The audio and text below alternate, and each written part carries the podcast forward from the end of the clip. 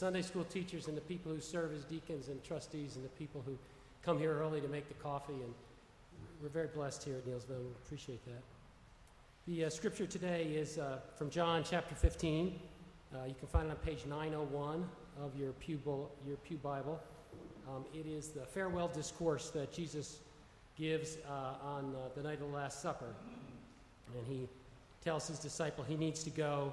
The disciples are to love one another and to receive the Holy Spirit. It's a familiar passage to many of us, I think. So, reading from John chapter 15. I am the true vine, and my Father is the vine dresser. Every branch in me that does not bear fruit, he takes away, and every branch that does bear fruit, he prunes that it may bear more fruit. Already you are clean because of the word that I have spoken to you. Abide in me, and I in you. As the branch cannot bear fruit by itself unless it abides in the vine, neither can you unless you abide in me. I am the vine, you are the branches. Whoever abides in me, and I in him, he it is that bears much fruit. For apart from me, you can do nothing. If anyone does not abide in me, he is thrown away like a branch and withers, and the branches are gathered and thrown into the fire and burned. If you abide in me, and my words abide in you, ask whatever you wish, and it will be done for you.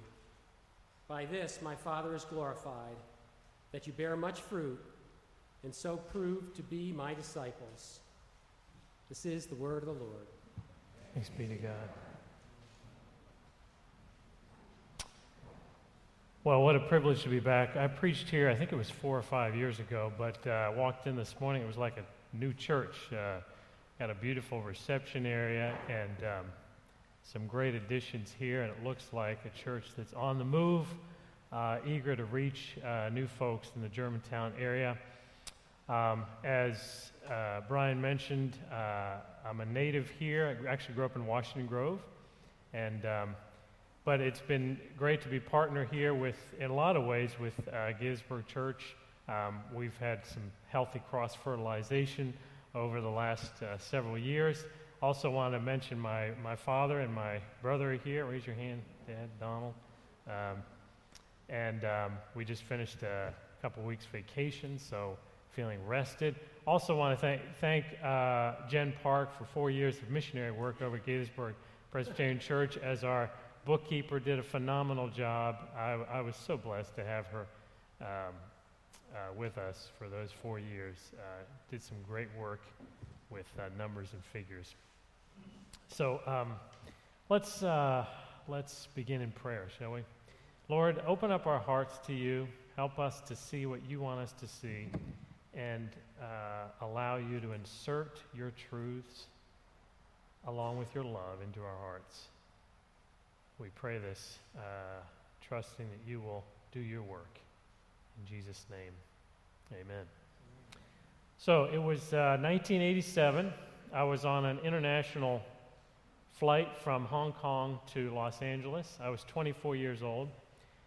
Uh, I had just completed a self guided pre Tiananmen Square tour of some of the major cities of China. Not easy to do in 1987. Before that, I just finished a two year stint as a volunteer Christian uh, English teacher in a Christian school in some of the northern mountainous regions of Thailand. Before that, I had finished a four year bachelor's degree in um, Davidson College, which if you're not from the South or you don't follow basketball, you may not have heard of down in North Carolina. And um, as I was sitting on the plane, uh, looking forward to getting back on Native American soil, looking forward to hearing English spoken in the streets again, looking forward to walking down the uh, down the street and buying a hamburger. This was still in the pre, you know, nutrition age where just a hamburger was a hamburger. 1987. Um, I thought to myself, you know, I think I've arrived. Uh, I think I've grown up. I think I'm pretty much done. I mean, I'm finished growing up, right? I've, I've done all the training. Um, I, I think I'm good to go. I mean, what haven't I done? I've been to school. I've lived around the world. I've lived on my own. Heck, I spoke three different languages by that time. And I really thought, you know, I think the rest of life is just going to be sort of on that cruise button. Now, people over 35, maybe some younger than 35, are laughing because they knew I had a surprise coming up.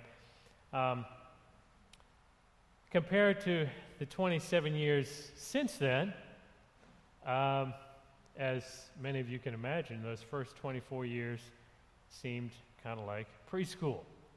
Um, at age 24, I was, figuratively speaking, walking into kindergarten compared to what I had to learn after that. Was, I think it was a few years later on that I realized, you know, this, this growth stuff, I don't think this is going to go away.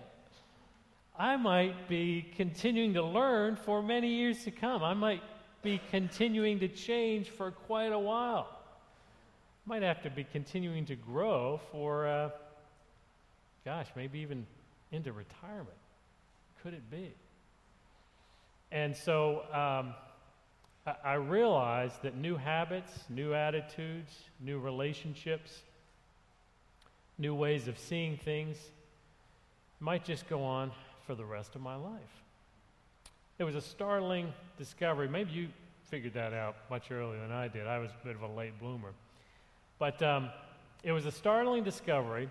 And um, I think, you know, we can think of that in terms of life terms, but we can also think of that in terms of our uh, Christian walk, as Paul does in 1 Corinthians 3, uh, when he's addressing a group from Corinth in the letter, and he says, you know, I wanted to give you solid food, but I had to just give you spiritual milk because you weren't ready. Then he says, kind of, it's kind of harsh. He says, Indeed, you're still not ready. Ouch. Um, as Paul lived and ministered among them, he sensed that while there was so much more for them to learn, they, for some reason, were reluctant to go beyond the ABCs of the Christian faith.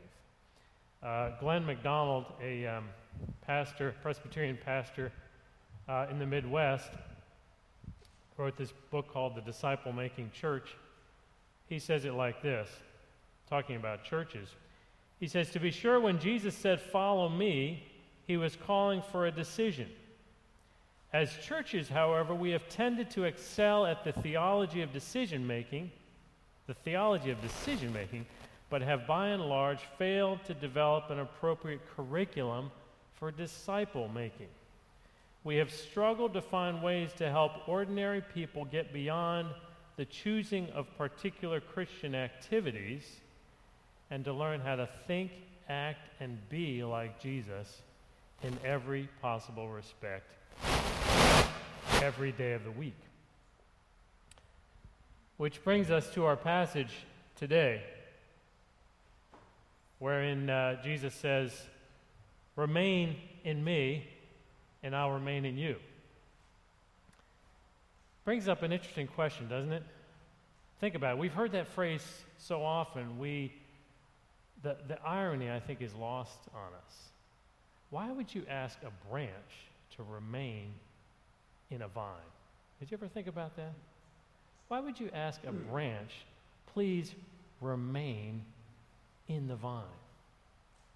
Do branches have other options? I mean, can a branch opt out of vine participation? What if, what if remaining in the vine were, were optional? What if a branch could sort of be like, you know, uh, one week off or one day off, sort of a freestanding agent?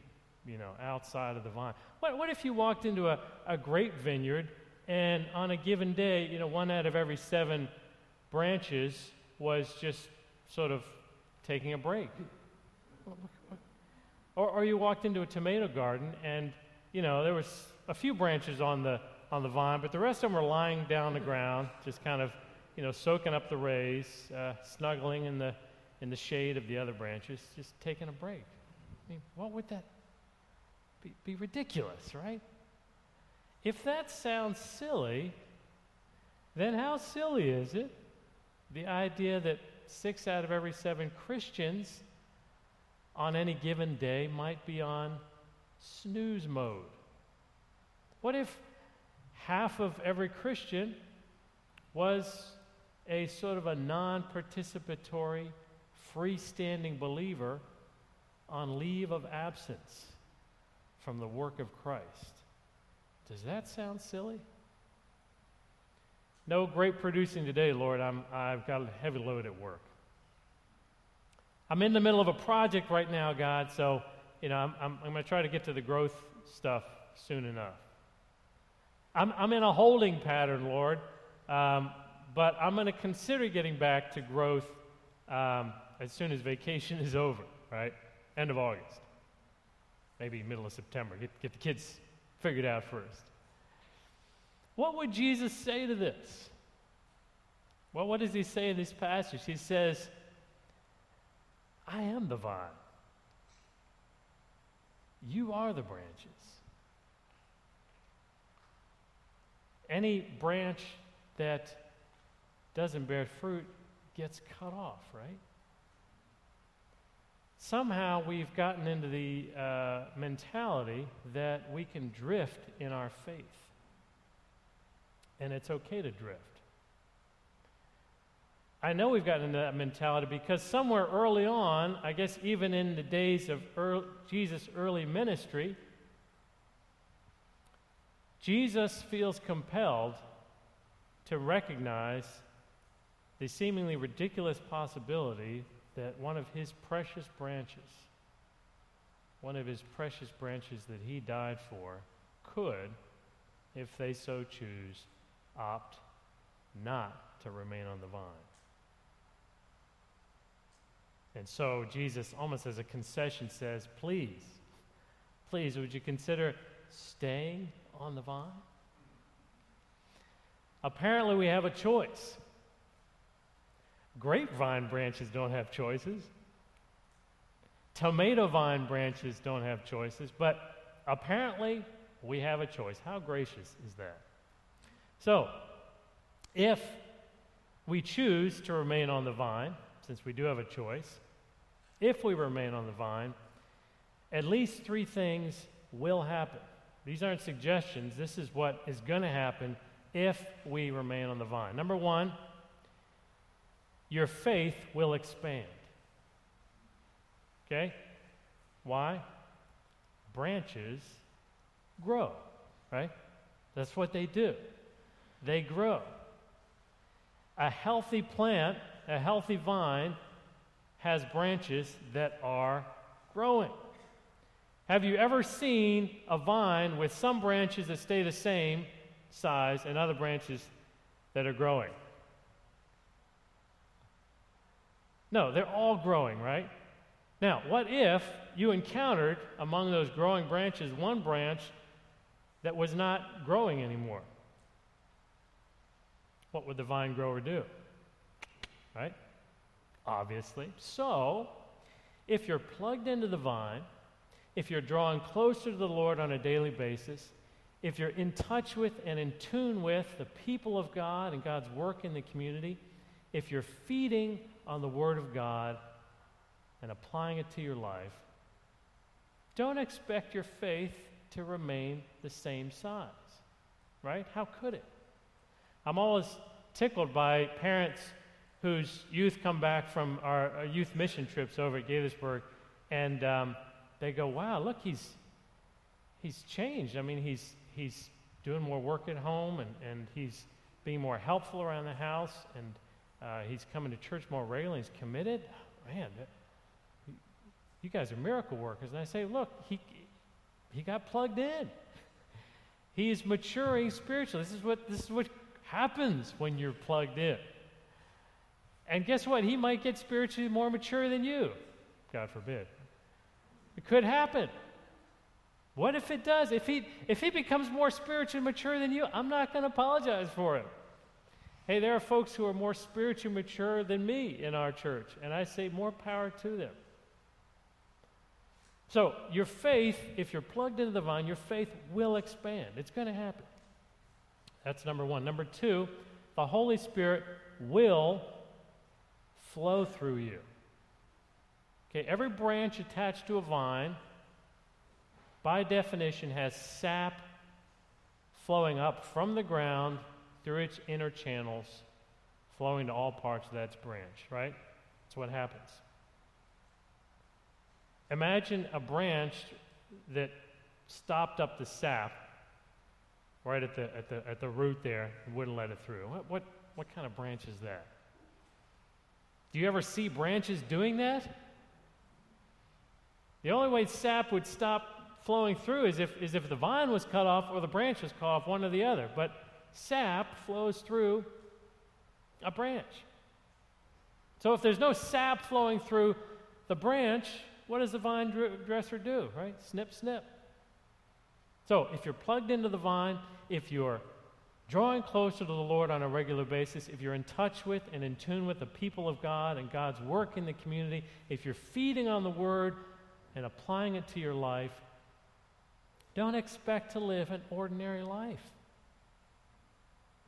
Don't expect to put the Bible down, pick up your Tom Clancy novel or whatever you happen to be reading, and expect life to go on as usual.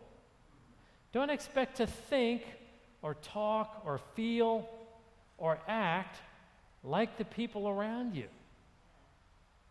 Sap flows. The Holy Spirit moves. Right? This isn't the X Files or Harry Potter, but an alien being will abduct you. We call that alien being the Holy Spirit. And he will change things in your life. That's a natural outgrowth being a branch that's plugged in. The Holy Spirit will flow through you. Number three, you will bear fruit. Right? You will bear fruit. That's what branches do. They bear fruit. Have you ever seen a branch on a healthy plant plugged into the vine that doesn't bear fruit. Now, what kind of fruit? That could vary. Maybe big fruit, maybe small fruit, maybe red grapes, maybe white grapes, maybe not the best grapes on the vine, maybe bitter grapes rather than sweet grapes. I don't know. But bearing fruit will happen if it's plugged in. If a branch perchance is not bearing fruit, what do you do with such a branch? Just snip it off.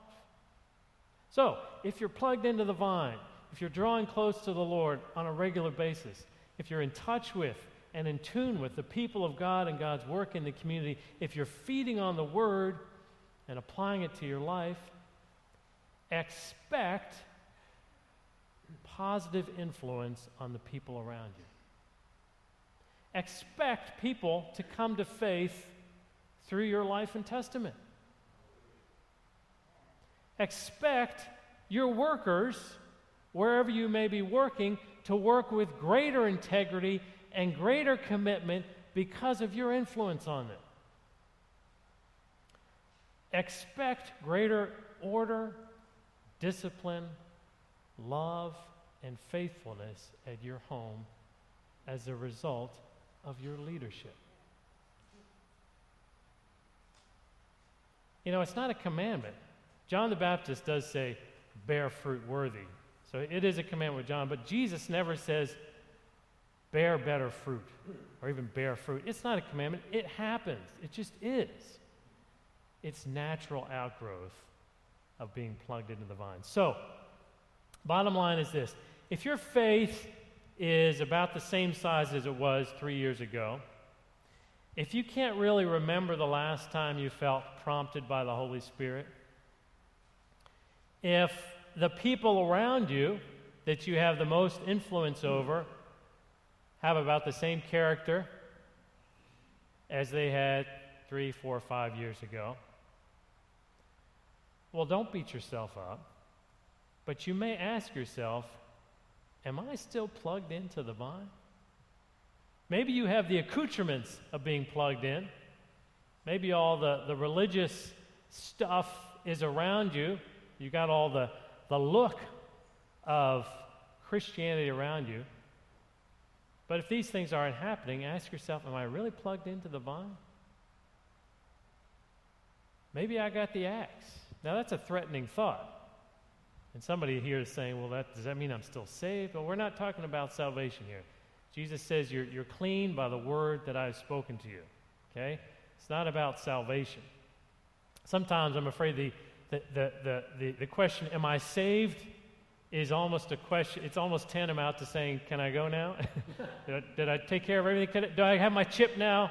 Lord, can I go? We get saved not to be satisfied, but we get saved in order to serve. That's what it's all about. So, when we're talking about getting the axe, as it were, we're talking about an opportunity to come before the Lord on our knees and say, Lord, please plug me back in again. You know, most people don't lose their faith out of rebellion or out of a terrible crisis or even out of a sense that God let them down. Most people lose their faith just by sort of putting it on drift mode and just kind of cruising. So, if you're plugged into the vine, you, your faith will grow. The Holy Spirit will use you. You will make a difference in the kingdom. It's not a matter of if, it's a matter of when. So let me, let me close with a story. This is a story about Jim and Gail, who are members of our church. They've been members of our church for about 15 years. Jim and Gail uh, attended for about the first 12 years, maybe once every two or three months, came by. And I asked them later on, I said, What, what motivated you to come to church during those years? And they said, Well, we thought it's probably a good idea. I thought it was the right thing to do. Thought maybe that's what our parents would want us to do. I said, Great. I said, Man, 12 years on that motivation is pretty good. Um, about three years ago, um, some people started pouring into their lives. And I, I, watched this transformation. It was amazing. They began to get more excited about being in church. They began to think about how their faith might apply to their lives. They began getting together with other uh, members for uh, Bible study and fellowship, supporting each other. You could see the, the lifeblood, the life stream flowing in their, in their, um, in their lives. And uh, Jim is now an elder on the, on the church. Uh, they're active. They're, um, you know, their, their faith is alive. So they wanted to have their kids baptized kind of as a, as a sign and symbol that, you know, this is, this is for real now because they hadn't done that yet. So I, we sat down with them for a pre-baptismal counseling session. And they were talking about their kids. They have a, a four-year-old and a five-year-old. And they said, we're so excited because when these kids go to uh, the neighbors for a party, you know, and we get together for barbecue or something, and their kids are running around with our kids and so forth. And our kids will ask the neighbors, um, Are we going to say grace now? Awkward. Um, not everyone says grace, and they didn't know that. And so they just asked, you know, Are we going to say grace now? And their parents were so proud, Jim and Gail were so proud of them for the, the, the, their faith was that important to them, they wanted to say grace before meal.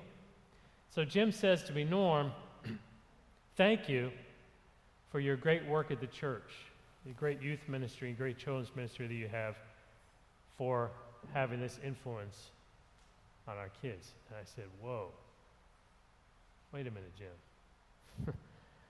I mean, thank you for thinking of us, and, I, and I'll take maybe a little bit of credit for, for some that the church does. But, Jim, this is not about the church. This is about what God is doing in your life and in Gail's life. Your kids wanted to say grace at their neighbor's house because of the impact of your life on theirs. That's where this is coming from. Folks, when we're plugged into the vine, we don't have to wonder whether God's going to use us. He will make a difference in the lives of others through those who follow him. Amen.